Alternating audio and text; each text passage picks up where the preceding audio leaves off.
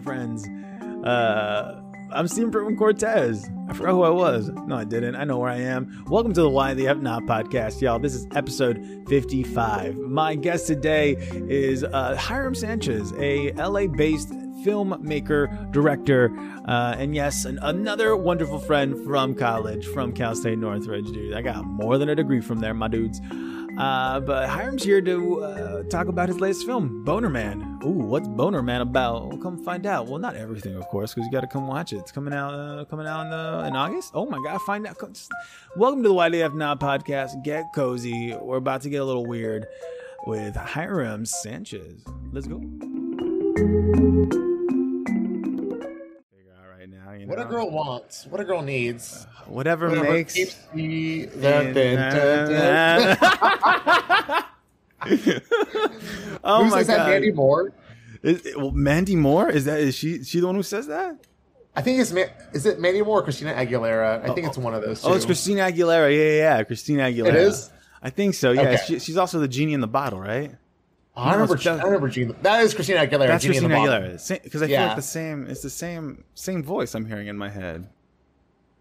Yeah, it's around that same era. It was the early aughts. Those early odds. This is a weird time, man. But I got wait. I got to introduce you. I know I got an intro that I introduce people, but I gotta like just say like today. No, it's fine. Don't credit me. I'm just a voice.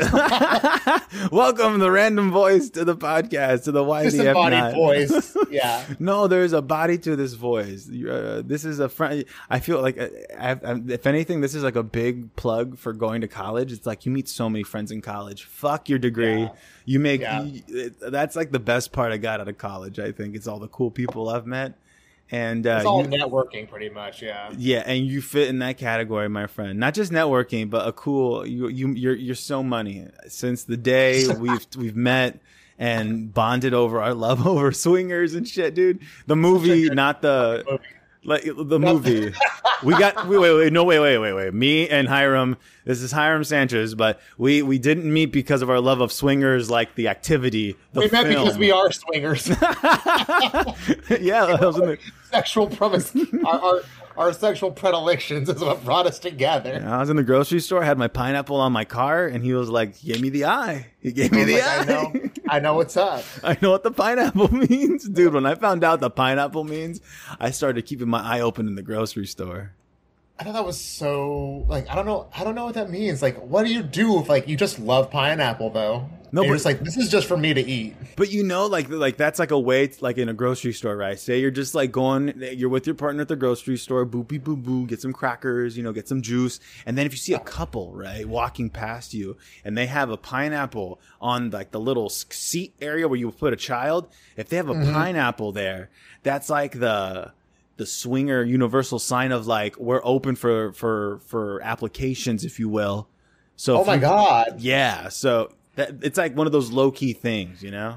I didn't know that's what it was. I thought like it was like a uh, like a symbol for swingers for some reason. I didn't know the origin or the background of like why it is a pineapple. That makes a lot more sense than just being like this random fruit means we like we like being open. We- We're a very open couple. It's weird. Yeah, I know. Like, like, did you know back in the '70s? And I learned this from musical theater. But in the '70s, and a friend taught me this too. So there's a musical called Fun Home. It's about a little girl in the '70s who, uh, her family, they own like this, uh, this, uh, this funeral home, and it's a story about a little girl discovering that she's gay, but also Yeah. having a father who's in the closet, right? Yeah. and there's a song called Ring of Keys that the little girl is singing when she sees this uh, masculine woman walk through the diner and she just, you know, fucking crushes on her hard, right? Yeah, as anybody would. Uh, yeah, as, as as any young lesbian becoming who she is, you know, sees a beautiful butch lesbian walk through the door with a ring of keys. She swooned, dude, and and I learned that back in the day, like that's how lesbians would like like be like, yo, I'm like, you know, you can't be open about being gay back in the day, right? You can't be like, yo, I'm a lesbian, I'm open for business. So they'd be like, here's a ring of keys on my on my belt or whatever, Ah. like, and that's like the universal symbol, like, yes, but I see. Okay, that's that's the code. That's the That's the, the calling code. card. So swingers have their thing, lesbians have their thing. Everyone has like a little a little thing, man. When you have to like live in secrecy, you know what I mean? Like- Bisexual people have four different beverages on their table at all ta- times. wait, what? Bisexual? Yeah, it's, yeah, yeah, yeah. Bisexual, like I, I'm I'm bi pan, but like I Uh-huh. we always have like three beverages um, on the table. Like I gotta have something that's caffeinated, something that'll hydrate you, and a wild card. So it's three beverages. We like drinks. I don't know why. It's just nice. That's how I like to drink. Am I bisexual? Wait, whoa. That's how I That's like a to drink. podcast. Wait, this this podcast is bringing up a lot of emotions right now. I heard about the drink thing. Wait, let me. I think I'm. Like, I feel like my face is too. I want to like feel like I'm not too tiny. I don't know if that helped, but wait, because I've heard about that drink thing, but I never heard it connected to bisexual people. It's like a, it's like a, oh, it's kind of like the same thing about like people that are bi that are bi can't sit like properly. They have to like do this weird like sitting thing. I do that too. Wait, what? Wait, Uh, hey, who's gonna who's gonna tell Steven? Who's gonna tell Steven? ba- baby, Hiram's convincing me I'm bisexual. I don't know if this is like. He's coercing me. I don't know, but so far I, I hit two things of being bisexual. And Stephanie's wait, Stephanie, do you like drinking more than one drink at a time? Like if you have like a cap, oh, but you don't drink cap. She she breaks the trope, I think. So ready?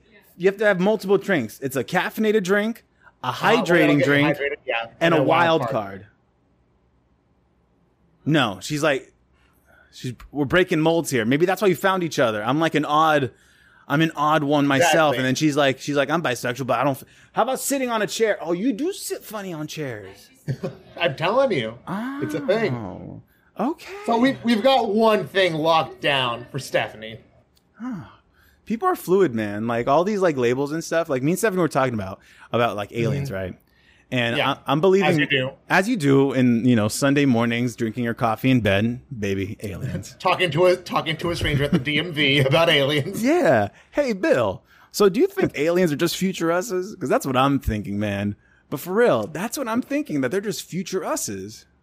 So you think aliens are? Yeah, because okay, and I'm just like regurgitating shit I've been hearing myself, right? So I'm no like, but like if you think about like Neanderthals and who we evolved from, right? What's the Right. difference between them and us? You know, Um, a lot more knowledge, uh, better tools, better brain development, uh, physically, time. yeah. Over time, like our muscle mass went down. We got less hairier for sure, right? And we got way more smarter. We got smarter, right? So Yeah. like aliens, the way we see aliens, every time we see like an alien in TV or film or whoever like says, you know, they've seen an alien and what, did, and how do they describe them? Right? They describe them as like not very muscular, skinny beings, big heads, right? And, Yeah. and if you take that same, you know, if you push our evolution further, hypothetically speaking, right? And if Mm-hmm. we got less muscular, way less hair, and way smarter, who's to say we wouldn't develop into aliens like that? Ready? We're like genitals don't fucking matter anymore. Sex, gender, Oh. like no, it doesn't matter Well, anymore. would have to matter to procreate, like on a, on a, on a, a to, to a certain extent, right? Mm-hmm. Unless they, unless there's a way to find out that, like, oh, we don't need this shit to procreate. I mean, we don't. We could just like, you know, you know, test tube babies, all that stuff. That can happen. Cloning, maybe. Um, but also, I think, I think, I think uh, that makes me wonder, like, if we don't have genitals, like, how far off until our like human race development do we just like get bored with sex? Well, I mean, sex. Well, think uh, sex is like just like a regular need, like eating, right? And it's just to survive as a species. To you know, yeah, we can do all these romantic notions, like uh, I found my person, or like we wanted to make a baby, sure. But basically, Yeah. we're just trying to survive as a species. You want to make more, you know, of who we are. But I Yeah. wonder, I wonder if we can get to a point where we're like, you know what? There's We don't need it no more. There's so many people. Like we got to control this. Like we have to figure out how there's an on-off switch to this because. Everybody, sex is sex is not cool anymore. All right, sex is lame. If you have sex, you're lame. Think about We gotta make abstinence cool again. abstinence needs to be cool again because think about every major conflict like in history where like ships like hordes of ships were sent to like conquer this land because he wanted the girl you know Yeah. there's it's always yeah. it's always groined It's propelled all just yeah. Like, oh, I just I just it's just everybody's just down bad. Everybody just wants. and then we start oppressing each other with sex you know like if we let anyone just have sex cool right if you Yeah. if, if, if but but no we oppress each other we get to like what are you doing in the bedroom what's between your legs fuck you what do you care you know what i mean but we care What's in your shopping cart. it's a pineapple bro got a pinche piña fool yeah, bro. Oh Let man me let me let me put my on uh, do not disturb. Sorry about that. Okay, I'm good. oh dear thing Oh, so I feel like I'm the good. spark is Yeah. still here. You know, I feel really good about this. I'm I'm gelling. I'm gelling and jamming. I, I did this with Sarkis too, and it went well with Sarkis as well. Oh, Sarkis is hysterical. Sarkis was Sarkis was a treat uh, because he gives he gave me like that Armenian perspective because I grew up with so many Oh. Armenians and I feel like I don't have enough Armenian friends in my life now because I left NoHo. Yeah. But like he was Mhm. just sharing some good shit and I was getting lit as fuck too. So he was like giving me this like saying that his grandpa told his father and I'm like, dude, can you say that in Armenian? And I was like, fuck, that's beautiful. Damn, that's now that's what I call Armenian. That's Armenian. That's hella Armenian, bro. Inches get him, man. Fuck.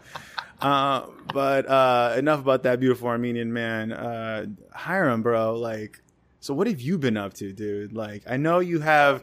We can talk about Boner Man, the film, in a little bit. Like, I don't want to like just jump into that, man. But right, right. but what led to Boner Man? Like, how did Boner Man become? And like, wow. Right. Um. So. So um, it's it's pretty much like really simply put. Um, this is the story I tell everybody about how Boner Man got made. Um, it was me and my partner Jax, and uh, we're just sitting in the kitchen and we're just having our, you know, they're drinking their tea, I'm drinking my coffee, and sometimes we just riff and we just like come up with bits. And so we just started like layering this like idea of a guy who's like a a sexual superhero, but he's also very like concerned about how everybody feels, like a very like socially aware sexual superhero. But then we also had a joke about him being like an accountant, and then so we just kept piling it and piling and piling it into what was like a really rough sketch of what Boner Man was. And then I looked at them and I said, "You should make this into a movie because Jax, Jax and I are writers, but Jax is a better writer than I am." And um, I was like, "You should make this into a movie." And they were like, "Yeah, okay." And so I thought they were like, you know, brushing me off, just being like, "Yeah, whatever." And then I think like two weeks later, um, they gave me like a like a like a seventy page script, and they just like dropped it on my lap, and they were like, "All right, go direct it. Let's do it." Wait, And then we made Bone. That's that's how Boner Man got started. wait. How long did it take them? like two weeks. They can they they can knock out like a script and no problem. And this is it's not like a short; it's a feature. Yeah, not how many pages? How many? Oh, it was like seventy or eighty pages. Damn. And it's a But, it's a uh, full feature. It's a full length feature, Oh. mockumentary, comedy film. Um, yeah, and so we we had um, two readings because this was like during the middle of the pandemic, Mm. and so there was a lot of things that we had to like you know maneuver around in terms of like COVID and stuff like that.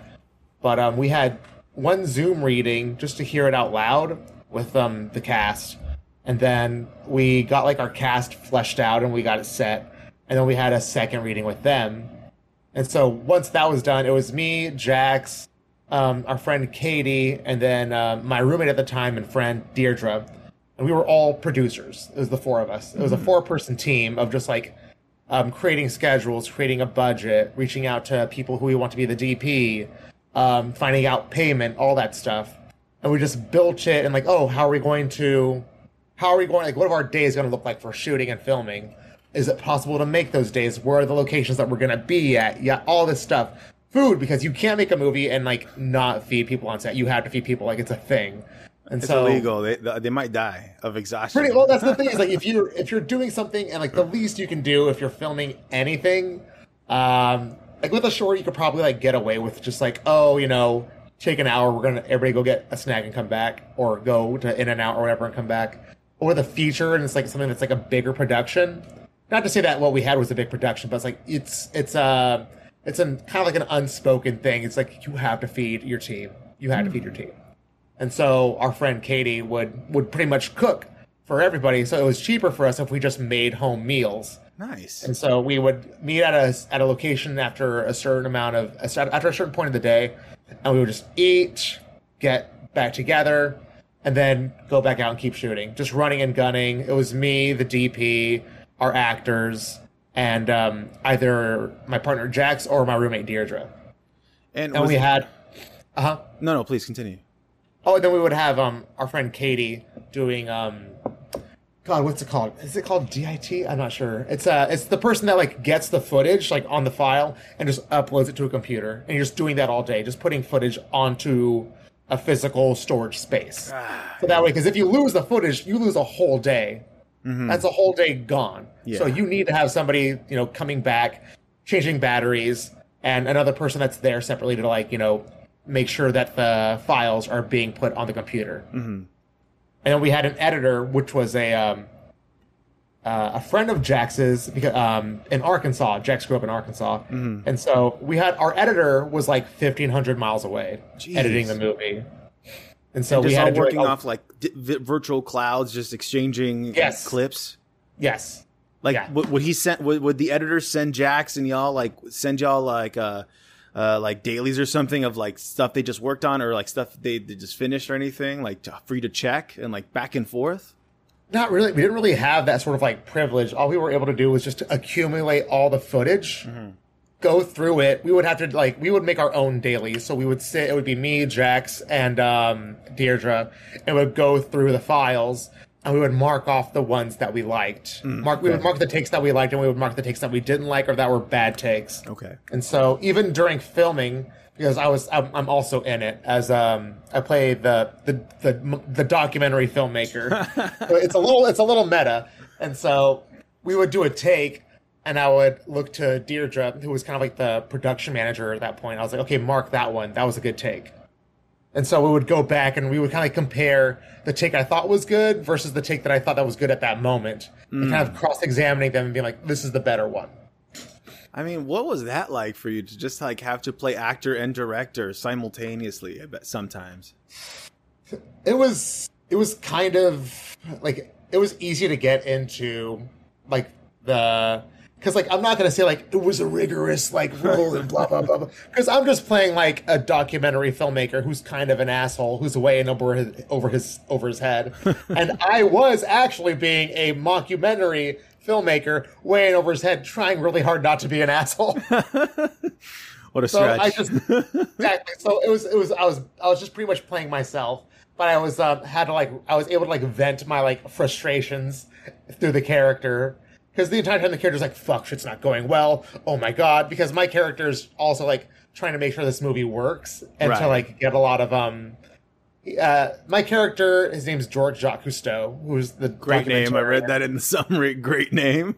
Yeah, and um, he's a um, struggling filmmaker, and he's trying to make this documentary, but he has no no money to make it. And so he finds the story about you know Boner Man online, and he goes and he, and he pursues him, and uh, pretty much just follows him. He's like one of those uh, he's one of those documentarians that like lives and like eats and like with his subject and gets really really you know connected with him. right. So that's sort of his whole deal.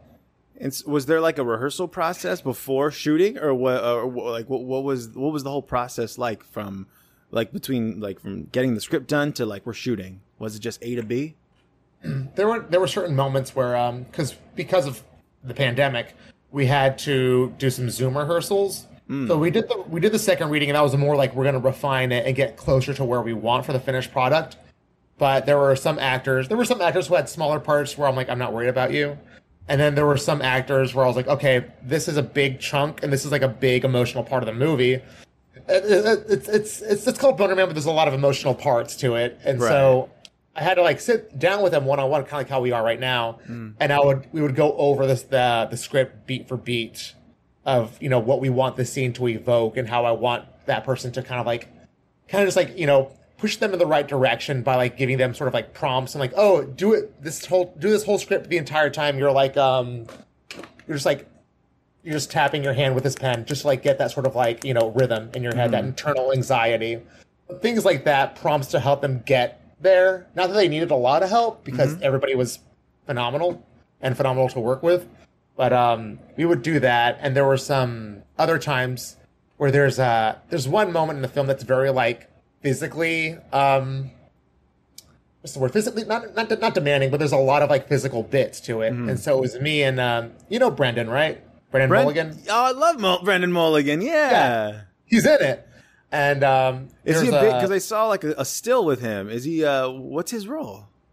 um he plays a um like a uh, a journalist like a freelance journalist who hears about Boner Man, and he's just like really rooting for him. right. So he's on. just this nice guy that he says he's a journalist, but he just is kind of like unemployed and just writes articles online. And he just ends up becoming a friend of the of uh, the documentarian Ann Boner Man. oh, and so um, yeah and so there's a scene with him and he's uh, trying to get information and he's nervous. Mm-hmm. and so he has to do all these things. Uh, i kind of like directed Brendan to do things like beat by beat like okay you're gonna move your body like this. It was kind of like a choreography to get this very funny um, body language portrayed on screen. And that scene is all one take. So we had Ooh. yeah, we had to really. Um, it's kind of one take. There's some cutaways, but for the most part, it's one take, and then we edited it properly, so that way we intercut. Um, so he had to really get that choreography down because if he didn't do it, it would um, kind of mess the next um, the rest of the thing that would happen. But he got it after we like choreographed it at his house. Um, he just nailed it by the time we were filming. Dude, how rad. Right on for like those long single takes. Like I miss those. I love Yeah. those long takes where it feels like a real living moment. Yeah, yeah, those are those are so much fun. I um, it's a whole like because I I love Birdman. It's like one of my favorite movies. So I really wanted to emulate that sort of feeling. But um, there are there are moments where we do cut away, but the way that we did shoot it, we I think we only had like two cuts in that in that whole scene, and it's kind of a long scene. But uh, so I guess I can't really call it one shot, but it's uh it's a longer sequence than most. Because a lot of the movies just like okay, interview with this person, just one camera and this guy in front of us and yada yada. But it's uh, I really wanted to add as much as I could and play around with the camera and like how we're how we're moving with the um, with the characters. Nice. And then location wise, like when you're, because I saw some stills, it looks like you're shooting just on the street. Was it just Yeah. like, was it just like guerrilla style shooting, just like going out with the camera Oh, yeah. and gear? We stole every shot, everything we stole. we didn't we didn't do any No permits, no nothing. nothing. Well, the thing is that you you need a permit if you are um, putting down sticks, if you have like a tripod or something. Oh, okay. But if you're if you're holding it by your hand or you have like a, a gyro or some sort of like shoulder rig, you don't need it. Dude, I have no idea of all that stuff. Okay, so. Be- Uh, that's that's at least what I heard. oh shit! It's like what I googled, man. This is what I Yeah. did. A quick five second Google search. I was like, "We're good. We just have it on our shoulders. Yeah, we're good." And also, like, there's like this the the common bullshit rules. Like, if you get pulled over by cops, and they're like, "Do you have a permit?" You just say, "Oh, it's a student film, whatever." Hmm. And they're just Okay. like, you can't, they can't like really hassle you. And if they do hassle you, just be like, "All right, you know, fucking let's let's get out of here." That's so wild. you- Like I don't know. I guess that's like, you can create a disturbance. I guess if you're filming a movie. I mean, if you have a big enough, I guess a lot of people. But how many people would you have like on location while shooting? Like average. At the most, like six, oh, six or Yeah. seven. So it was a really small group of like people, just running and gunning, just stealing shots. Um, such a rad term. Stealing shots. Like that's what it's We- we called. were. Stealing Yeah, shots. stealing like shots, yeah. if you don't have a permanent shit, you're stealing shots. Yeah, if you don't have like a formal like, oh, I'm here to film, blah blah blah. This is my Right. notice. You call it stealing shots. I mean, does, does it feel more exciting when you're out there stealing No. shots? No. Oh fuck! I thought you're like, all right, we gotta do this real quick, guys. They're gonna be they're gonna catch us. Well, it, it's it's I wouldn't use the word exciting. I would say you know, it's it's anxiety inducing. Ah, the other side of exciting the other of that Exactly. coin. Anxiety I'm just like, all right, you know, who's out here? No one's here. Okay, we're losing sunlight. Fuck, we have three more scenes to film. They're both pretty fucking big scenes. We can't really cheat, you know, the light for those things. Um, the the audio was being interfered. There's one there's one location that we used all the time, but we were near like a cell phone tower, so the audio would get fucked up. Our audio engineer would be like, "Hey, I can't really hear anything. I can't pick up a lot of things because a lot of the stuff we used were um, wireless mics." and so we couldn't really um uh, we had a lot of audio issues because of that um cell phone interference yeah Fuck. yeah it was a lot of times it's just like fuck things were like stacked against you and um there were there were like moments where we wanted to be we had to be at a specific spot Yeah. but we were in this very like industrial area um so there would be moments where like all right we're gonna go back to the same exact spot we were yesterday and we would get there and it's just like full of cars we're like, they're, they're they're they're working they're working today or they're street cleaning on the opposite side so we can't we can't take this spot until this car leaves. Right. And so we would just go back home and be like, all right, we'll come back to this. What's next on the docket? I mean, when you're off, you know, 20 years from now, you and Jax filming your version of Clerks 3, you're going to be like, fuck, remember Boner Man? When you're on when you're on Boner Man 3, you're going to you're going to think back to Boner Man 1 like, fuck, that was wild. What a wild time. 3, bigger and bonier. Bigger and bonier. the deep cut edition. Boner Man 3D. It's coming right at me. Oh, but yeah, man. it was it was just very um because like I've never directed anything that big except for like you know um some theater stuff, some small like one acts, um, my own shit, and some shorts. But this was just like, all right, let's we're gonna put you through the gauntlet and you're gonna figure it out. And it was a huge learning moment for me. Yeah. Uh, yeah. who do you have any like like while making birdman like when when like you when you were as the director before production started do you do you, like who were your inspirations did you like does does birdman pull from say like like who does Bo- bird i mean boner birdman who does bonerman pull from you know what i mean like where Um, did you pull from or did you pull from anything I was I pulled a lot from two from two teams.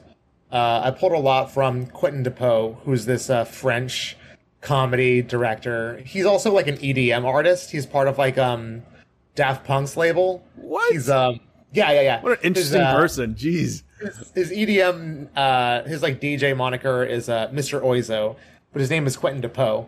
And he did um you know that movie Rubber about the killer tire? rub oh the movie with the killer tire that Yeah. was that was him That was him. that was such a weird movie i loved it Yeah, so he did a movie called um, Wrong Cops, and it's about these cops who are just fucking dirtbags and they're not doing their job. So it's just it's just these cops just doing stupid shit and like being as corrupt as possible, but not in like a smart, cool way. It's just them being idiots. Mm-hmm. Um, so it's, it's pretty much just Reno 911, but like weirder. so I stole a lot from like the way he shoots things and like his level of humor um just the absurdity of it. And Yeah. the it's mostly the colors because a lot of his stuff looks like raw footage but it's like there's a lot of pastels a lot of soft hues so i, I wanted to borrow his sort of look because it seems very like indie and very sort of uh not necessarily clean but not necessarily dirty either. It's just like a very like muted look Yeah. uh, with some really like bright colors that are muted. So i wanted to borrow that. And i also borrowed a lot from uh daniels or the the directors behind um, Swiss Army Man and most recently Everything Everywhere All at Once. God damn. What a film. What a team. Yeah. So I a lot of even with Jax when they were writing it, we just took a lot from Swiss Army Man and that Oh. like the idea of like it's because you go to Swiss Army Man and you you buy a ticket and you sit down and you're like I'm gonna see this movie about Daniel Radcliffe as a dead body farting for an hour and a half with Paul Dano. Uh, yeah, it's gonna be fun. And then you're like halfway through the movie, you just start bawling and start thinking about what it means to be alive and the things that we hide from ourselves. And then you leave the movie and you're like, I can't believe that movie made me feel something like that. So that's what we wanted. That's what Jax really, really wanted when they were writing it. And um, they would, we would, we would, we would like go over the script together, and they would be like, okay, what do you think about blah blah blah blah blah. So we would go back and forth on you know what we thought the movie was going to be like. Um, but they wrote the whole thing, and there would be moments where not moments, but I think their whole goal was to have people leave the the space or the theater that we were showing it and be like, I can't believe a movie named Boner Man made me cry. So that's what we wanted. We wanted a really silly movie to draw you in, but we also wanted to make to show you like that it has like a, a heart, you know, it has Yeah. something to say. Um, and that's what it is. It's it's just it's, it's a silly movie with a lot of heart, and we really wanted to make it a very like it's a very tender movie too. You know, you think you go and you think you're seeing something like South Park or like some shit, and it's just like no, no, no. This it's actually pretty sweet. It's a really genuine, sweet movie with a very silly idea. That's fucking rad, dude. Yeah, so that's that was that's what we those are the two main people that we you know pulled from.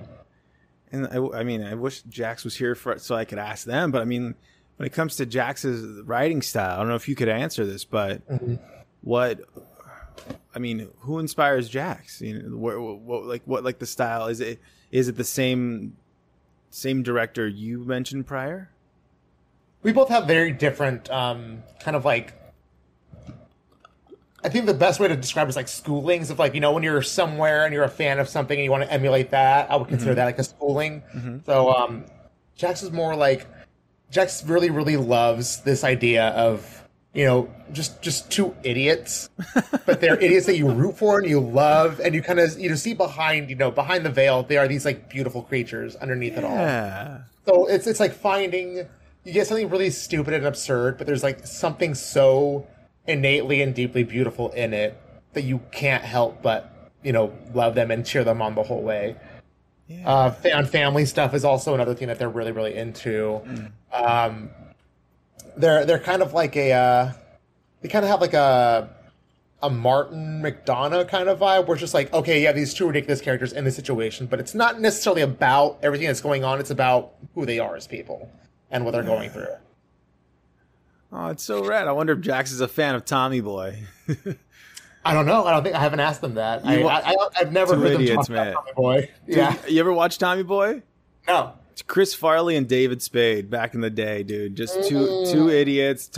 Chris Farley's the son of like some like super rich like motor mechanics company guy, and like David Spade just works for the dad, and they're two idiots. That just reminded me of that, but that's so heartwarming. It just it feels I don't know. That's that's that's that's uh, relatable. You know what I mean? Yeah, I mean that's at the end of the at the end of the day, that's what we want. Like we we really well, Jax really got a lot of inspiration from um, you know, a lot of because being in theater and like, you know, film and TV and stuff like that. A lot of our friends and people that we know were are actors and they want to really be actors. And the idea of like wanting to be an actor and like really, really wanting to succeed is such a big dream that sometimes people will look at you and just like laugh at you, like you want to be okay, yeah, totally. Yeah. And so we took a lot of our inspiration from like the the struggles of what it means to be like trying to make it as by pursuing this big dream that you have that you really really believe and you think that you can pull it off and like we know people that like yeah i want to be an actor and that's i try to make that my full-time thing and i was sleeping in my car. I was only eating like once every couple of days. Like you we wanted to like borrow that struggle and kind of like copy and paste it onto this character that we had. It was this hmm. character who really wants to make it as a sexual vigilante. Yeah. and you can you could call them delusional but it's like how delusional are you if you're really following and pursuing something you really care about? Something that's not really that's not hurting anybody you just genuinely believe in it and you believe in the good that is within it which is really silly for a movie called boner man no, that's so that's so beautiful. No, dude, it's it, it seems like Boner Man is just the variable for us, the viewer watching it. You know, whether it, you know, Boner Man wants to be a sexual vigilante. Why the fuck not? We all have these little dreams, right? Of we're like, we want to do this, we want to do that, but the world makes us stop it because you know life's hard. You know, it's not. Yeah. Too, we there are sacrifices you got to make, right? Like living in your car, Mm-hmm. eating once a week, whatever these struggles are that people go through, right? You know, and it's, it's easy to be comfortable. It's easy yeah the world the world just kicks your ass no Mm-hmm. matter what no matter what your dream is um, the world is going to eventually beat the shit out of you and then you just have to learn to pick yourself up yeah. and keep going Be that sexual vigilante, you know, never give up. no, Oh, and- fuck. and, you know i don't want to spoil it but it's like he he he, he finds peace with what he wants to do Oh. Hmm. Yeah, don't give it away. Don't give it away. give it away.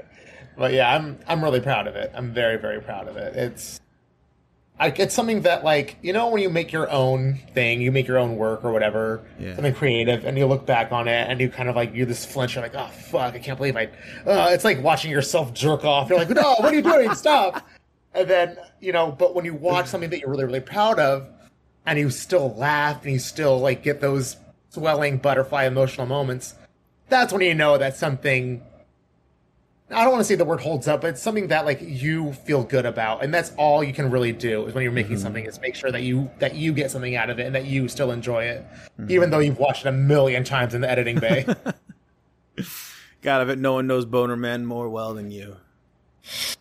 Fucking a, yeah. Every inch of that Boner Man. Every inch, man. Every inch, man. It's it was a lot, but I I really really love it, and I really want people to see it. I want people to have like get a lot of eyes on it. You know. Yeah. Is it only available? Like, is it going to be streamable?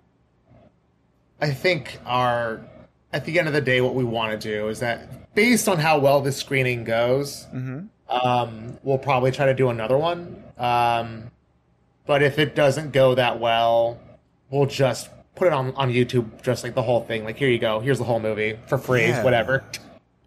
I mean, as a filmmaker, do you think like YouTube is like a because like there's stand up comedians and like just artists, you know, just putting shit out on YouTube and you know monetizing on that and making something.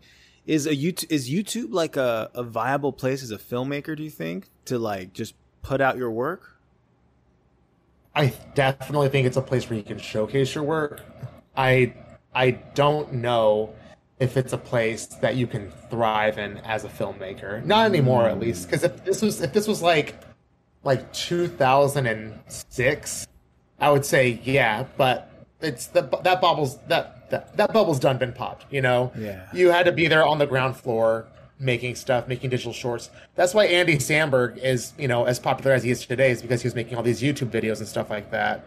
That's why, you know, a lot of people on SNL that you see now, like the new schools, because they were making content on YouTube when it was a big thing. And, you know, being who I am now, being kind of not necessarily like late to the party, but just like, you know, YouTube is not going to gain, YouTube is not going to get me out of any sort of hole.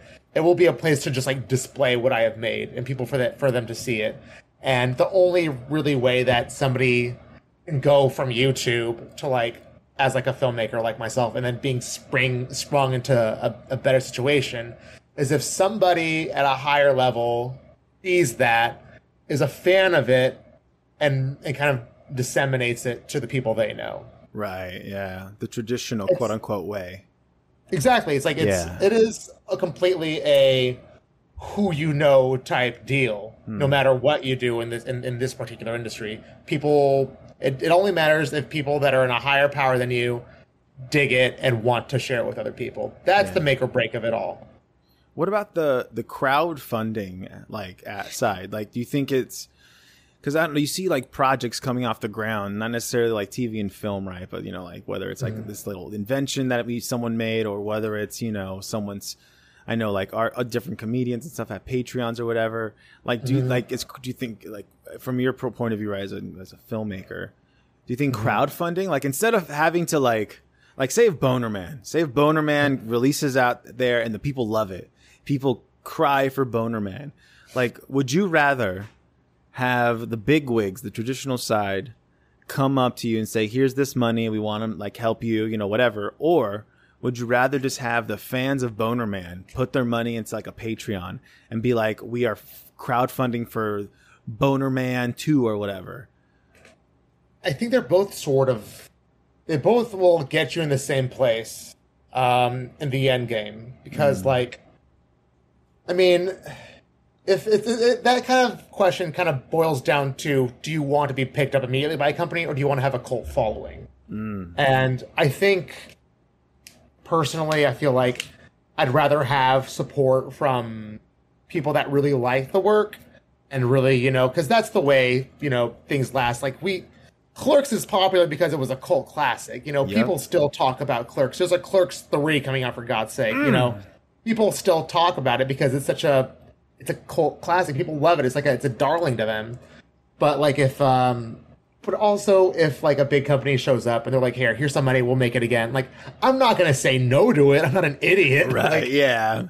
and it's it's just you're you're all going to get somewhere in the same place yeah. you know it just it's just going to be longer if you have fans that like like for example the there's a movie that came out recently called mad god by phil tippett who's a visual effects mastermind he did visual effects for you know jurassic park robocop uh, starship troopers Whoa. and he made this movie called mad god it took him 30 years to make it and it was all it's all stop motion so that's a part of the reason why but also it was completely funded by fans of his and his work.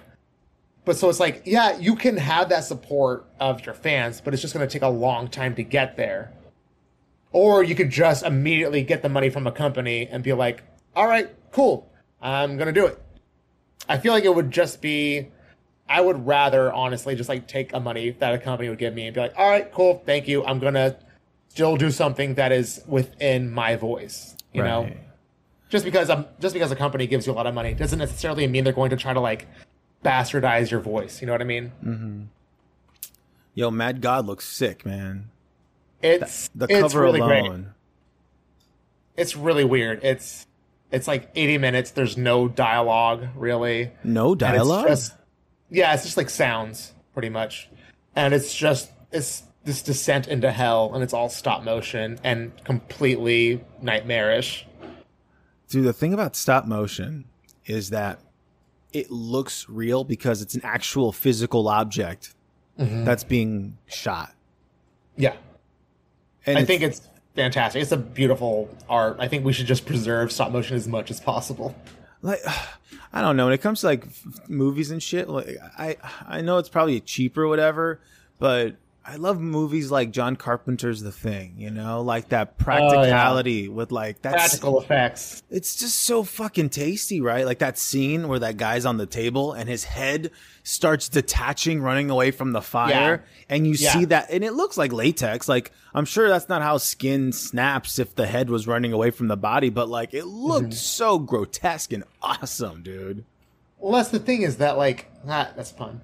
But the thing is, is that um, it's it's so much easier to exploit the labor of visual effects artists than it is a person that makes practical effects. You know, uh, and that's the reason why you have so many things that are dependent on green screens because companies like Marvel don't pay their VFX artists enough.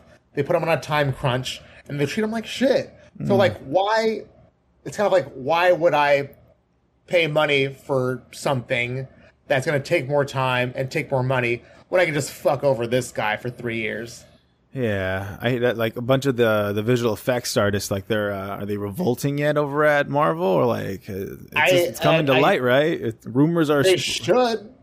I mean, who like? I mean, personally, like, who gives a shit after Endgame? Like, after I watched Endgame, I was like, okay, I'm clocking out. I'm done. Nah, I'm still sucking on that teat, dude. I'm I'm such a fanboy, dude. I love movies like that right now, dude. Like, I don't care what anyone says. You can tell me why Miss Marvel sucks. I'll say, shut up. She's amazing. Okay. You're the reason the VFX artist is just crying and sleeping under their desk. I, I'm sorry. I just love that teat Marvel is letting me suckle on. It's really nice. It's comfortable. It's I, I look forward to things because of them now. You know, the world. I'm not worried about nuclear war. I'm worried about fucking 2024 and Avengers Kang Dynasty to come out. That's that's what I'm looking forward to. Okay. I mean, whatever gets you to the next day. oh man, are you? I mean, are you not? Uh, are you not feeling as happy with Marvel with uh, as like Endgame? Are you like like are you, you checked out completely or? Because they're saying that like Phase Four is the fallout, right? That's the fallout of like that. Like think about it like this, right? After you have sex and after you blow a load, This is a great, a great analogy already. I, I got you hooked. That was Endgame. Endgame was the load being blown. Finally, after all those years of of foreplay with Thanos and the idea of Thanos, we got to Endgame, and Infinity War was a phenomenal movie. Phenomenal movie, right? Great movie about Thanos. We loved it. And then Endgame ended however it ended. Like people even complain about that still. Whatever. I loved it. I cried like a little baby. We just we just blew our load. We're feeling like Cloud Nine after Endgame and now we have to do what's it called post post coital like uh uh what is it comfort session you have to like see how you're doing after sex you know what i mean something that's the thing Right. couples got to do you know after you have after i have sex you have to check in on each other hey how you doing you good after that you want to cuddle a little bit You want to get a little close that's you what becoming like a New Yorker? i don't oh shit my bad i don't know it's Hey, how you doing? You doing all right? you doing all right you You feel like? Was that good for you? after i blow a load i become a new yorker dude i'm just like hey that was that was really good for me was that good for Hey, you Brooklyn style coitus, you gotta fold it. now, where's the water at? All right, I need some water after coitus. Yeah, I'm, I'm, I'm blowing loads here. Hey, I'm blowing here. I'm blowing here. ha-cha-cha. Gabagoo. We're- so we're at the end of all that, and we and we have to now. That's what Phase Four. All these movies that have just come, all these shows is basically like, hey, this is where we at right now. We lost some people. Here are like you know like okay. Kevin Smith, like he likes to think of like when he's making movies, all his characters are like his toys, right? Like back when he was a kid with the Star Wars toy action figures, right? We just had this huge movie, and all our main toys that we played with in Avengers Endgame, some of them we lost them. They're broken now. Right. They died, Okay. right? we just got new toys and we're still reminiscing about our old times with the old toys and how happy we were with them and how happy that Tony Stark, Robert Downey Jr. toy made me. I love him, how he made us feel. But now we have new toys, you know, and people aren't happy with them necessarily yet. But I feel, especially after Comic Con, San Diego Comic Con just passed, I feel like mm-hmm. people are a bit more ha- like uh, they're they're they're less judgy now. Now that they have a better view of what the what the next horizon is for uh for Marvel. Well, the people that keep coming, the people that go to Comic Con are going to be the people that see the movies. So it's just kind of like that in itself mm-hmm. is a bias. You know what I'm saying? The people that mm-hmm. go to Comic Con and they go and they wait for three hours for Hall H or whatever to see the Marvel panel. Uh, those are those are the people that are not going to turn their nose at a Marvel movie. You already got that. You know they're done. You, you they bought their ticket. They're done. They're sold. Right, You don't got to worry about them. It's the other people outside of the Hall H that you got to worry about. So it's like, in my opinion, it's like it's just exposure. It's like it's like we've seen it too many times. It's just Mm. like okay, I've I've I've been there. I've seen it. I was in the theater when Iron Man came out, and I was in the theater when Endgame came out, and I was done. I felt like okay, that's that's I'm closing the book. I did it. All the heroes that I somewhat knew or had some sort of attachment to, I, I am done. I'm, I'm washing my hands clean of this. Everything else is just like, just trying to get you back in the theater. You know, it's mm-hmm. like Marvel is becoming that one friend at a party. It's like, hey, come back in, one more shot, one more shot. And you're like, no, I really got to go fucking home. Like, I got a family. I got a family, Marvel. Like, please. Like, no, it's just one more. And you're just like looking at them and they're just like vomit on their shirt. There's like people fighting behind them. And you're like, I don't want to go over there anymore. I'm fine. Like, I, I did it. I've done it. It's like the fucking, like being a dirtbag at 19. Like, yeah, you do all the drugs, you do all the things, you have fun. And then you're like, okay, I'm done. I, I, I feel satisfied. I don't need to do it anymore. You know, I don't need another hero. I don't need because like Oh, oh! I cut him off. I was like, "Nah, do not talk bad. You don't talk bad." All right. sorry about that. You, nah, I was like, "How dare you talk about Marvel like this?" I cut you off. Drop the call. Fucking SWAT teams coming. I swatted you. They're on their way. It was gonna happen sooner or later. Uh, okay, I hear you. I hear everything you're saying. I validate. Yeah. I see like- you. I feel you. But have you seen Oscar Isaacs and Moon Knight yet? no, Oscar No, Isaac I is so good, though. He's so good. Oscar Isaac's gonna be good no matter what. Like Oscar Isaac is Oscar Isaac. Okay, But yeah. Moon Knight is just it's it, the the Egyptian mythology coming in like because here's the thing like when Marvel first started right with Iron Man, Thor, Hulk, all these like Hawkeye. Like, Yeah. pe- like these weren't the high. These weren't like the top Avengers for that they picked out from Marvel. These were like the the the the runt of the litter when it came to like uh, properties that Marvel could use for like an Avengers team. They couldn't use Spider Man. Captain America, Thor, and Hulk. Captain America, Thor, Hulk, and Iron Man, they weren't necessarily top choices for, they were just who they could get when it came to Avengers and stuff.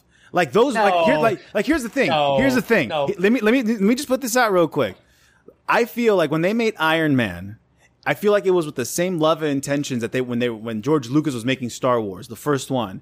They weren't thinking of like maybe they were having, you know, aspirations and dreams, sure, but they were trying to make a good quality film here, right? About something they loved, you know, Iron Man, Marvel, right? They weren't thinking about making this grand fucking spectacle, but they also didn't have like all their favorite toys that they could use. But we fell in love with them, you know? They weren't perfect. Thor 1, not necessarily perfect. Friggin' Chris Hemsworth eyebrows, where are they? Okay, he looks a little weird. Thor 2, a little dark. It was a little too dark. I was like, I can't see anything in this movie. These movies aren't. Per- I mean, freaking Edward Norton. Edward Norton was supposed to be the Hulk, but then there was like some drama with that. Like shit wasn't perfect in the beginning of Marvel. You know what I mean? But everyone like I don't know puts it on this like giant pedestal about like it's so perfect and it shouldn't be touched anymore. But it's like it's ever evolving. Like I want to see crazy shit. I want them to like spy like Spider Verse into the Spider Verse, dude. Bring out Spider Pig. Fuck yes. Give me Tom Cruise as fucking Iron Man right now. You know what I mean? Make it weird. Make it weird for me. You know what I mean?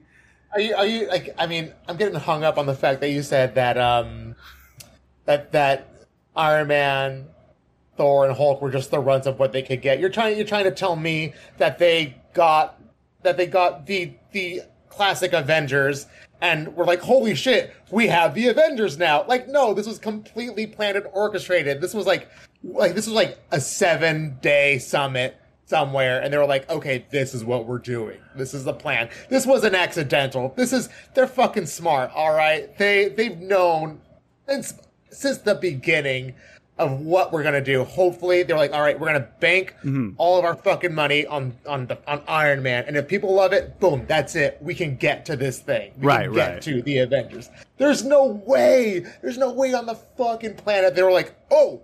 These are these are the runs of the litter. Oh my god, we have the Avengers completely like no no no. They knew what they were doing from day one that they were going to lead up to this. But the first Avengers team wasn't necessarily what we got in the movies, though. Because they couldn't get uh, Scarlet Witch, they couldn't get any X Men out, they couldn't get Black Panther out because of rights or whatever. Like the, the whole X Men alone, we've been waiting for so long. Like even Robert Downey Jr. when they did Iron Man, Robert Downey Jr. was not the first choice for them to pick. They were who they could get because Robert was down on his luck. Nobody wanted him, and they could get him for cheap. So I, I still think yes, Iron Man, Thor, Hulk, those char- even Hulk, dude. Think about it. Hulk, th- eh, when you watch Hulk movies with the brewer, with what's his face, Mark Ruffalo, he never Yeah. talks. Hulk never talks. Why? Because the identity, the property or whatever of the Hulk still belonged to Fox, which wasn't Disney yet, right? So they couldn't do shit. Like, dude, Edward Norton's Hulk movie, which was technically a, a 20th Century Fox film, right? Because they owned the right back then. That was a great movie. You got Hulk smash, psh, and you got like Betty, you know, like I'm the Hulk. You know, you got a really good identity of who Hulk was, right? But like this one didn't even give you that much when it came to the Incredible Hulk. You know what I mean? He was just like, okay, he's there, cool. But uh, but still, Robert Downey Jr. was not the first pick. He wasn't. He wasn't the Robert Downey Jr. we know of him today he like that's how I feel about the about the original like Iron Man movie. It wasn't this amazing monolith of a film when they put it out. Like it became that over time. But when they first put it out, they were like, "Let's see what we can make." Yeah, we have aspirations. You know, Kevin Feige's fucking who knows like how how long he had this written down about the plan for Avengers. You know, but they didn't know it was gonna take off. They didn't know people were gonna love Robert Downey Jr., Iron Man, right? I, I that's all I'm saying. Everything, you know, like everything, you know, starts from somewhere. And I, I I just embrace change. You know, I can't wait to see how like Secret Wars, dude. Like you can't tell me you're not excited for Secret Wars to be put on a fucking big screen. Like the setup the setup for Endgame was so good. Do you have any idea how good it's gonna feel to nut after Secret Wars? Oh my god, you're gonna be screaming for more. I'm gonna be in the theater over watching something else. That's what I'm gonna be doing. I'm gonna be like, bro, you should be here right now, bro. Dr. Doom just popped out, bro. Dr. Doom just popped out, man. Like who? No, no, no. Who? You're I not, know who Doctor Doom. you're not telling me you're not excited for Doctor Doom. You're not excited for like the Fantastic Four because you heard also right that the that the Reed Richards we saw in I don't know. Did you watch Multiverse of Madness? To be fair, that movie I think people overhyped it when they theorized with it. I think it, it it it ruined it for me personally. where I was hoping for so many characters to pop up, but like I, it, it was, I got handed what I got handed, right? But what's his face? Uh, Jim from The Office. John Krasinski. John Krasinski there. When he pops up as Reed Richards, that was just like a nod. Kevin Feige was like, we see you fans. Like, we know you think he'd be great. Here he is. But he's not going to be our Reed Richards. Yeah, no. Like, dude, like I'm so fucking stoked for like the, like they leaked the cast for Fantastic Four and I'm here for it. Again, I'm just like suckling on the teat, dude. I'm one of those. Yeah, I mean, it's it's if that's if that's what you like, then yeah, totally. Like you know, more power to you. I'm not gonna I'm not gonna burn down every theater that's showing Marvel. Like I I, I have I do have the right to also be like I'm done. I'm okay. fair, I am yeah. I'm full. I've I've had my potatoes. I've had my chicken. I'm good. I don't need anything else. I'm okay. Open your mouth and take the Thor burger right now. Nah, I'm good. I'm good. I'm okay. Because you're also bill, you're also you're, you're also talking to the guy who enjoyed uh, Batman and Robin with George Clooney. I, I, Well, you I- probably grew up with it. That's probably why you liked it, because you grew up with it. dude, are you're saying I have nostalgia glasses? Are you saying I, what? The bat I'm nipples hypnotized me. Okay, the bat nipples hypnotized me. I say people like things because because there's a closeness to it. There's a there's a tenderness that they have towards it. Like I love the Mummy. Like I watched that shit. Dude, that shit's so DVD good. Till it fucking burnt. Like that that disc came out hot. Who doesn't And, like that movie? Is the Mummy perfect? No, but do I think it's fantastic? Yes. Yeah. Yeah. The Mummy Two even holds up. I think Oh yeah, the movie was fantastic. the the, the Rock that's- CGI does not hold up. Like that was very Well, also, it was like early aware. 2000s. early so- two thousands for sure.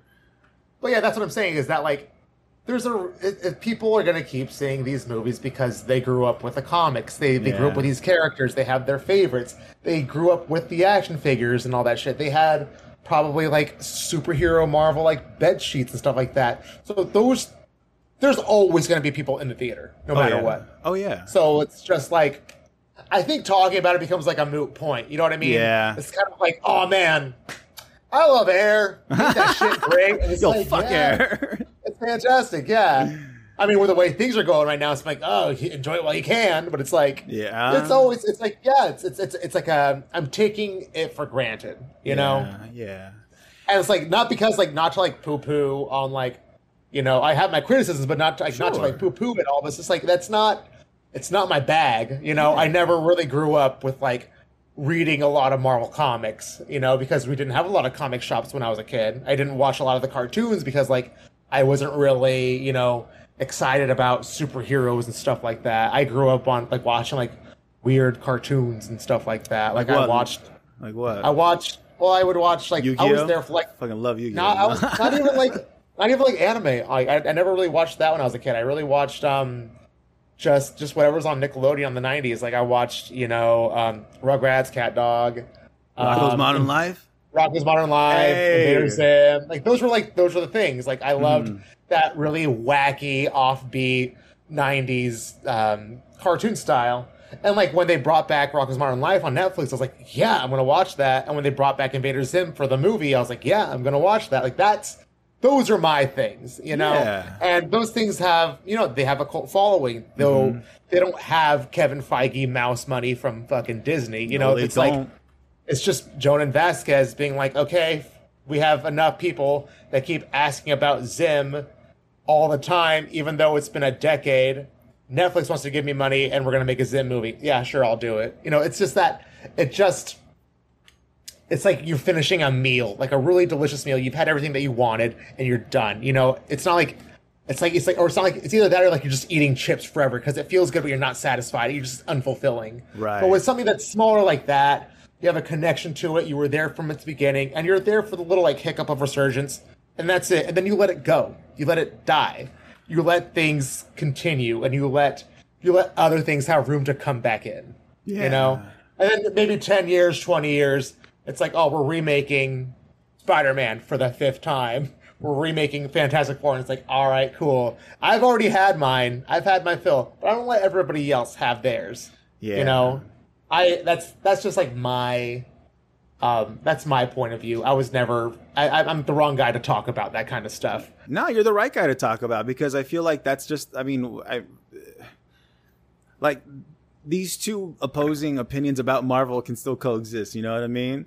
Like, be, like, because because at the end of the day, these movies are for kids, so that Disney can sell toys and make fucking money off that merch. Like, we, we like I don't know, like we can I can fall in love with with the Avengers. I can fall in love with like Clerks or whatever, right? Or I can fall in love with any kind of medium, and I can feel so connected to it. But at the end of the day, it's like it's not it's not me, right? Like there's no connection to Yeah. me, you know, and anyone have an opinion about it because that's when people get pissed off when you say Star Wars sucks and they're like, "What? Fuck you!"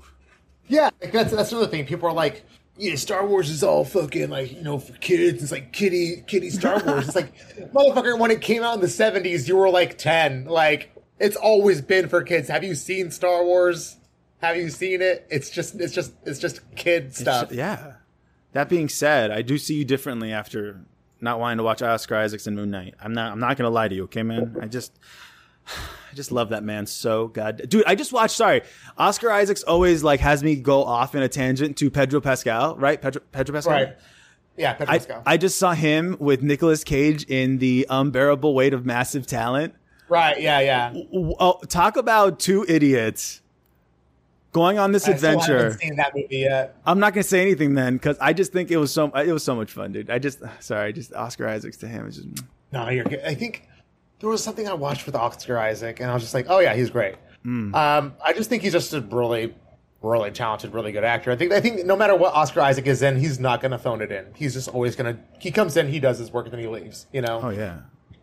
I think he always just delivers. I'm so, like, I have a hard time getting through TV and movies. Like, I don't, I don't, I haven't watched anything that came out recently. I think the last movie I really saw in theaters, besides Mad God, was Everything Everywhere All at Once, and that was the one thing that I was hyped for because you know I liked Swiss Army Man and I loved that team. So I went and I saw it. And I was like, that was the one movie where I was like, I'm really, really hyped to see this. Uh, that was definitely a much better multiversal themed film than Doctor Strange. I loved their depiction of multiversal, tr- like not travel, but just the theory of multiverses.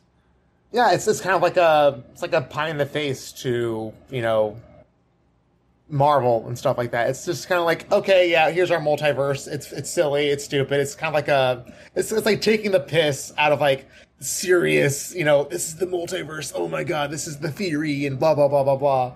That's that's what I like about it. It's like we're we're taking this silly story, taking something, we're just taking taking it off the pedestal, pretty much. This great grand theory, and just putting a giant bagel, a bagel in it, and making you look at it, and that's your that's your that's it.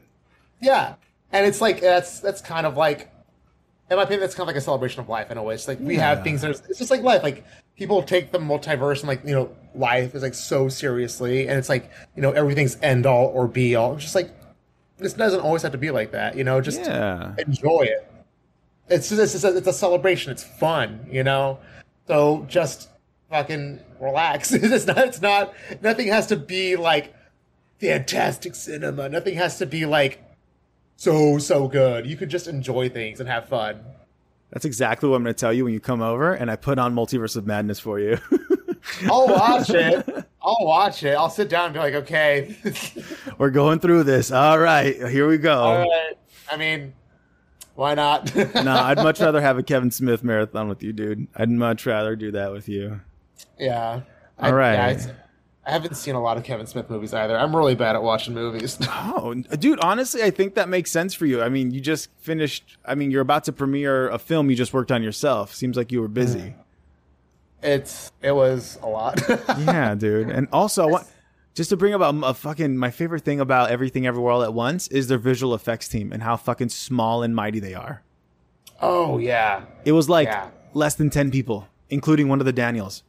Mm-hmm. Who like mm-hmm. they weren't even like an expert at VFX, but they're like, no, let's let's I can let's do it. Yeah, but also like they like they treated their their coworkers and the people that were working under them with like a lot of love and fun and care. And that if you do that, you get a good product at the end. What? Shut up! No way. Who'd have thought? Who's who'd have thought? Hey, Jeff Bezos, like- if you're hearing this, Shout out Jeff if you're listening. I know you are, motherfucker. Love that boat. Fucking boats and hoes with that guy. Uh, anyways, love. People are gonna be listening to this and be like, "Wow, this guy's a cynical prick. I'm not gonna watch his movie." You're an artist, dude. You have to see it through that lens because if you don't, who else will? You know, you have to show it through that. You know, so we can see the heart in life. It's okay. All right, so now we're getting to my favorite part of the podcast. We got to a good spot, I think. Right. Uh, this is. Uh, you ever watch Inside the Actor Studio? Yeah, yeah. All right. I was like eight years old watching that shit. I had a great time. Yeah. Oh well, this is now your a- your actor inside the actor studio moment. Uh, All right. I love the questions that Mr. James Lipton would ask at the end of every interview. He would ask ten questions, uh, just very, not too crazy. I didn't want to tell you beforehand because I, I don't know. It's always a surprise for the guest, and I like to get you know just I think it's fun. I think it's fun. Yeah. ah fuck yeah. Okay, cool. So yeah, so take your time with the uh, with answering. You know, let it sink in. Uh, But yeah, here we go. Here's the first question for you, sir. First question is, what is your favorite word? Favorite. You're gonna have to edit out me waiting to give you an answer. I got you. Uh, Hold up. uh, There it is. There's the cut. there we go. Yeah. Oh shit. Ah, one of my favorite words is uh, accretion, Uh, I learned this in my um, astronomy class when I was at CSUN. And the idea of accretion, I just love the way it sounds, and I just love the idea of it. It's when um, I'm probably fucking this up. I'm sure Neil deGrasse Tyson's gonna be like, if he ever hears this, he's gonna, gonna like shit his pants and die because I get it wrong.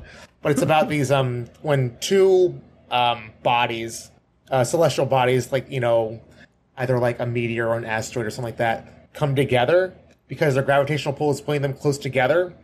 That force is so strong that it's making them smash together over time, and then they become a dwarf planet. They become a small baby planet, and that is the process of accretion. Is when you get two different things, um, or or two two bodies, and you bring them together, and they make one bigger thing together. And I just think that's that that I the way it sounds like phonetically, accretion is really cool. But I feel like it also helps me um, try to say I get a lot of points across when I use the word accretion of just putting it together. Yeah. You know, after after I explain accretion, too. It's a good visual. Yeah. Yeah, I just I think that's just a word that's stuck with me a lot is accretion. Nice.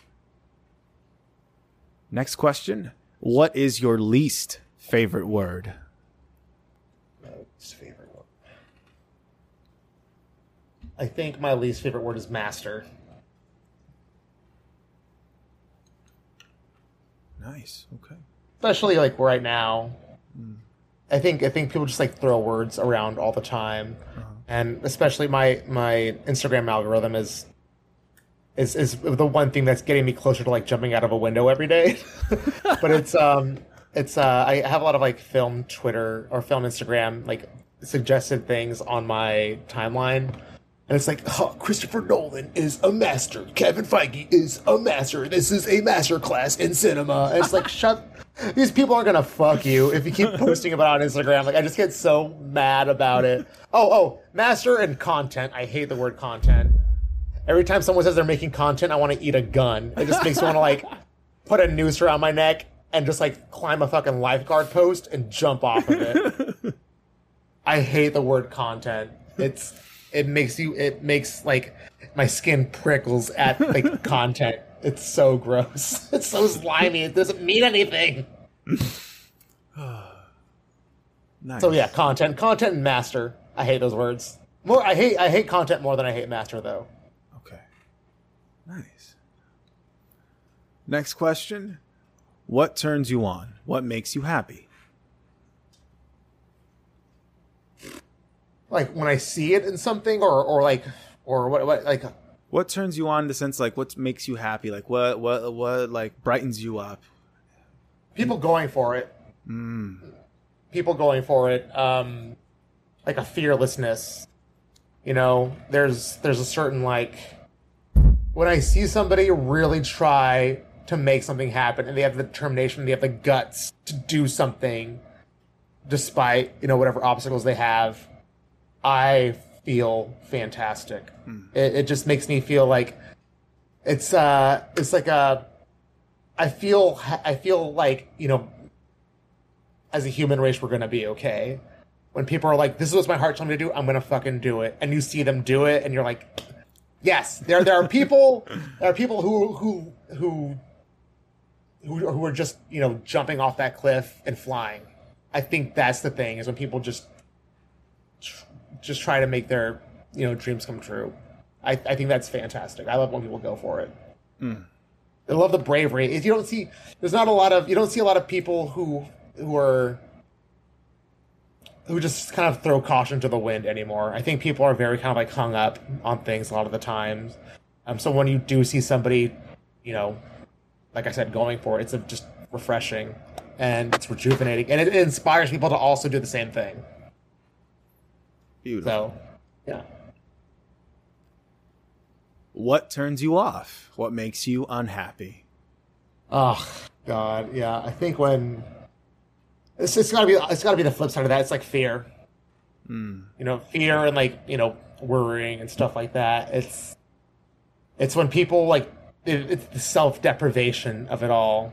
Like it's when I see somebody like not fulfilling, you know, not not going for it and not doing things that makes them happy. It's just they may have their reasons, but like one of the first gut feelings I have is just like ew, you know, like why, why live like that? Why live in this sort of like fetal position for the rest of your life? Hmm. What's just, just, just, just do it. Just fucking do it, please. Just, it's not that hard. It's gonna be hard. It's always hard for everybody. You're not the only one. Just do it. That's just life. So when people just fucking fold and cave in, they just become like this wormy sort of thing of just insecurities, and it's it's not it's not uh it just doesn't feel good to watch. It, it, it gets just like your stomach curdles, and you're like, fuck, like that's that's, that's sad. So I, whenever someone is like, you know, there's worry and fear, and it's keeping them that self self deprivation of it all. It's that just makes my like stomach churn. Right on. Okay. Nice. Next question. What sound or noise do you love? Sound or noise that I love. There's a lot. There's a lot of good sounds that I love. I love the sound of a train when it passes by. I love the sound of a plane taking off. I love the sound of my grandpa lighting a joint when he was still around. I love the sound of my favorite cartoons coming on. I love the sound of Jax when I make them laugh really hard. This kind of like this like squawking sound. There's there's just so much. There's just so much I really love. There's not enough really to pin it down. I think yeah, I'm not sure. Is I'm not sure there's a, there's a lot that I really really really like. It's kind of hard to nail it down. I think ah, I also really like the sound of a doorbell on Halloween night. Nice. That makes me feel happy. I love that. I'm gonna land with that because that feels nicer. That I feel like that captures my whole attitude. Beautiful. Very rad. Next question. What sound or noise do you hate? Oh, okay. So I used to live in Alhambra, and there would be this guy that would live next door, and every morning he would just go, he would just hack up phlegm and just spit onto the floor. And so I think this this this sound of hacking and spitting is gross. Uh, so I'm gonna go with that. I think just, just the, the the sound of spitting is disgusting. I'm gonna go with that. Red. That was a good one. What is your favorite curse word? Okay. Oh. That one's hard. Um.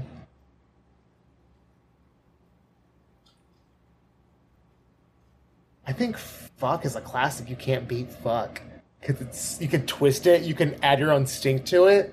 You go fuck, fucking, fuckhead, fucko, fuck shit, fuckery, fucking it's it's just you just can't you just can't beat it. You know, I think fuck is a perfect like it's like a catch-all. It's like a wild card. It just has all the colors in one, and you can just interchange it. You know, you can reverse engineer fuck. You know, you can put it in the middle of a word to add emphasis. You can just add it at the end. You can add it in the beginning. You can. It's just so all-encompassing. I love the word fuck.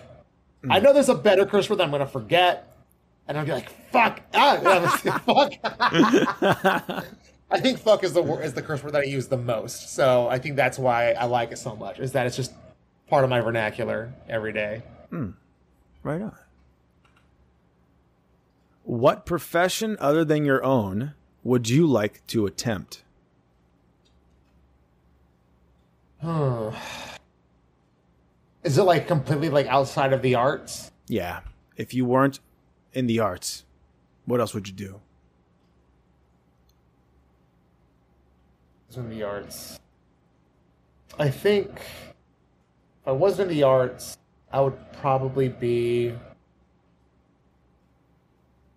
because everything I would I would say would is like related to art. I would be like, oh, I would like to be a musician, or I would like to be an author, or I would like to be a librarian, but all those things have to do with art.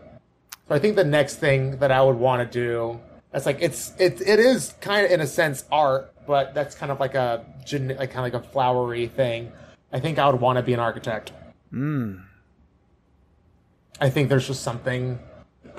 I think something so pleasing when you see a structure that just really evokes what it's meant to do and just how it works. Like designing something like that. I would, I'd love to be a, a, an architect and just design wild ass buildings. I know architects usually are just like, I have this great idea, and then it just gets fucking like bastardized by everybody, and it becomes a shittier version of what they wanted it to be.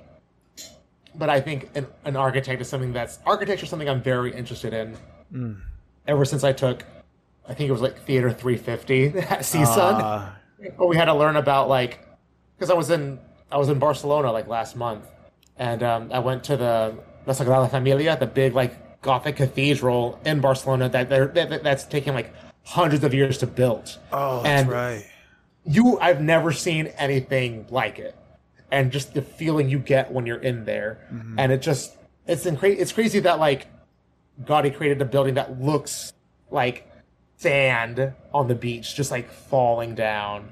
It's it's fantastic. It's it is art in a way, but mm-hmm. it's also just like the creation of it, the design of it all, the everything about it. I think that's what I would like to do. I would like to be an architect or somebody that somebody that's like involved in architecture in some way. All these answers are going to be somewhat related to art, you know. Yeah. So I would say I would say I would like to be an architect. Right on. Nice, nice. Next question. What profession would you not like to do? anything I did leading up to this. um, God, anything. Uh, I any any like retail job. I I would rather I'd rather die than go back to working at Office Depot again. it's it's just such a soul crushing, like micromanaging hellscape. Working a retail job where you're like selling something that you don't give a fuck about and you don't care and there's no passion whatsoever. I worked at Office Depot for like eight years at the copy and print department, just making copies, laminating shit, binding books, cutting reams of paper, and I was miserable. It was awful. I think that that's a terrible job. I hated it. I and everybody knew I hated it. My boss I even told my boss at the time, I was like, "Yeah, I don't want to be like you." like, right to his face, and I didn't get fired after that. Yeah, I hated that. I also, I also worked in education for a while, um, but I, what I hated about education was like the bureaucracy around it. You know, the way that they want you to to teach, the way that they want you to instruct, the way that you approach it. They want to like get their hands in it and mess with it.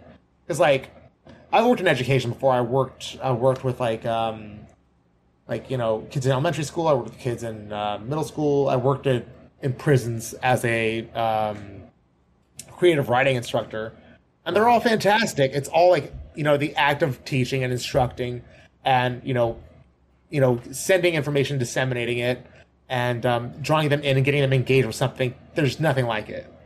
But when you have someone come in and say, you shouldn't be doing it like that, you should be doing it this way to get the same outcome, that's when it becomes hell. Mm-hmm. Mm-hmm. So, retail and working as a teacher who's just deprived of any joy of the job. Right on. Those are both those are both terrible jobs I've had. Well, right on. All right. Here we go. Final question. All right. If heaven exists, what would you like to hear God say when you arrive at the pearly gates? Surprise! Jumps out.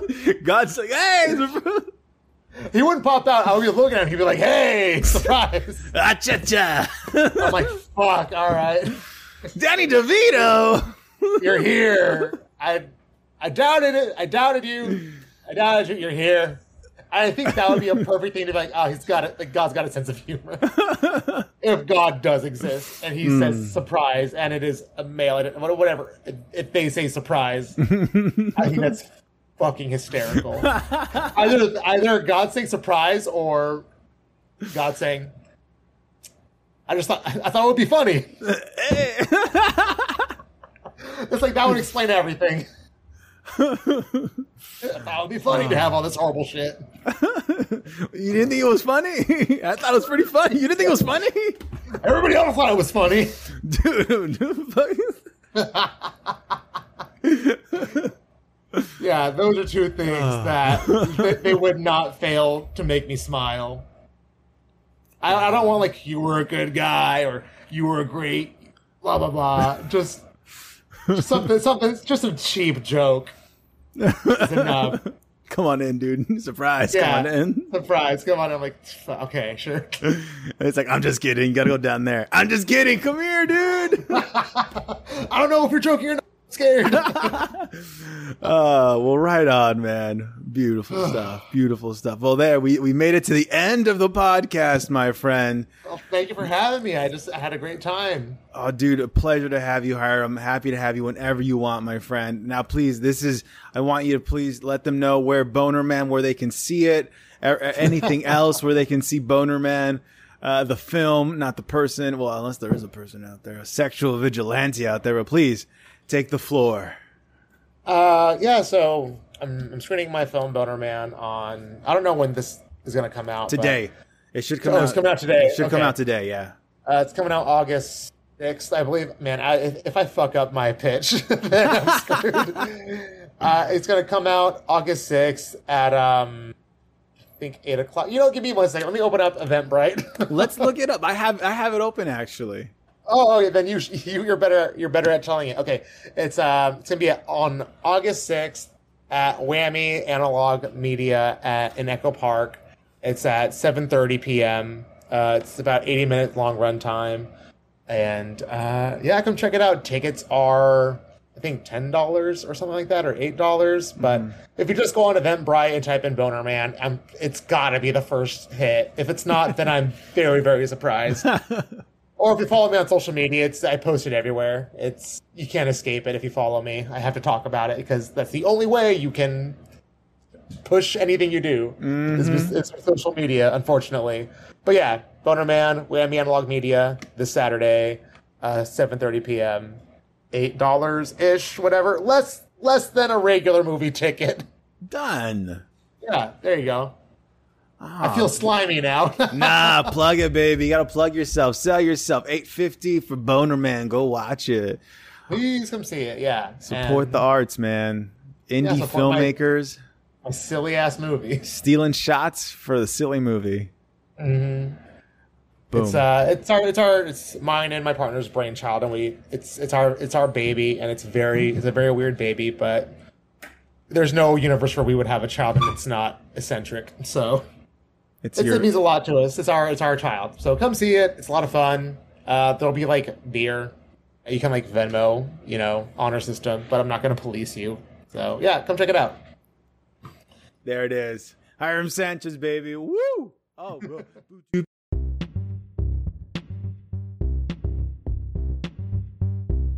That was episode 55, my friends. We did it. We got through another episode. That was great. Not too bad, right? See, we're getting the hang of this. Ooh, ah, my anxiety's slowly going down every episode. You know, it's a little bit more every day. I still, it's, still hard. You know, I get nervous. You know, we all get nervous. It's normal. It's okay. It's all right. But when you have people like Hiram, it makes it a lot easier. You know, these guests. I'm thankful for all of them, man. It's been a great time. Hope you've been enjoying them. Uh, hope you uh, get to go watch Boner Man coming out uh, this August. Date is August 6th, 2022. This Saturday, August 6th. If you're listening to this show when it comes out today, yeah, in a week, you got a week. Uh, but it's going to be at Whammy. Address is going to be fine at the Eventbrite link. That's going to be in the description below.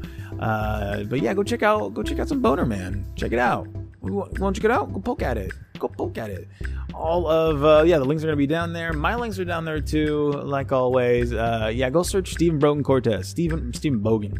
I said go search Stephen Bogan Cortez. Go search Stephen Brogan Cortez. Okay, uh, I need food. Uh, so yeah. Uh, oh my god, we got to the best part. Don't forget, you're enough. You're more than enough. It's pretty incredible how enough you are. Okay, bye.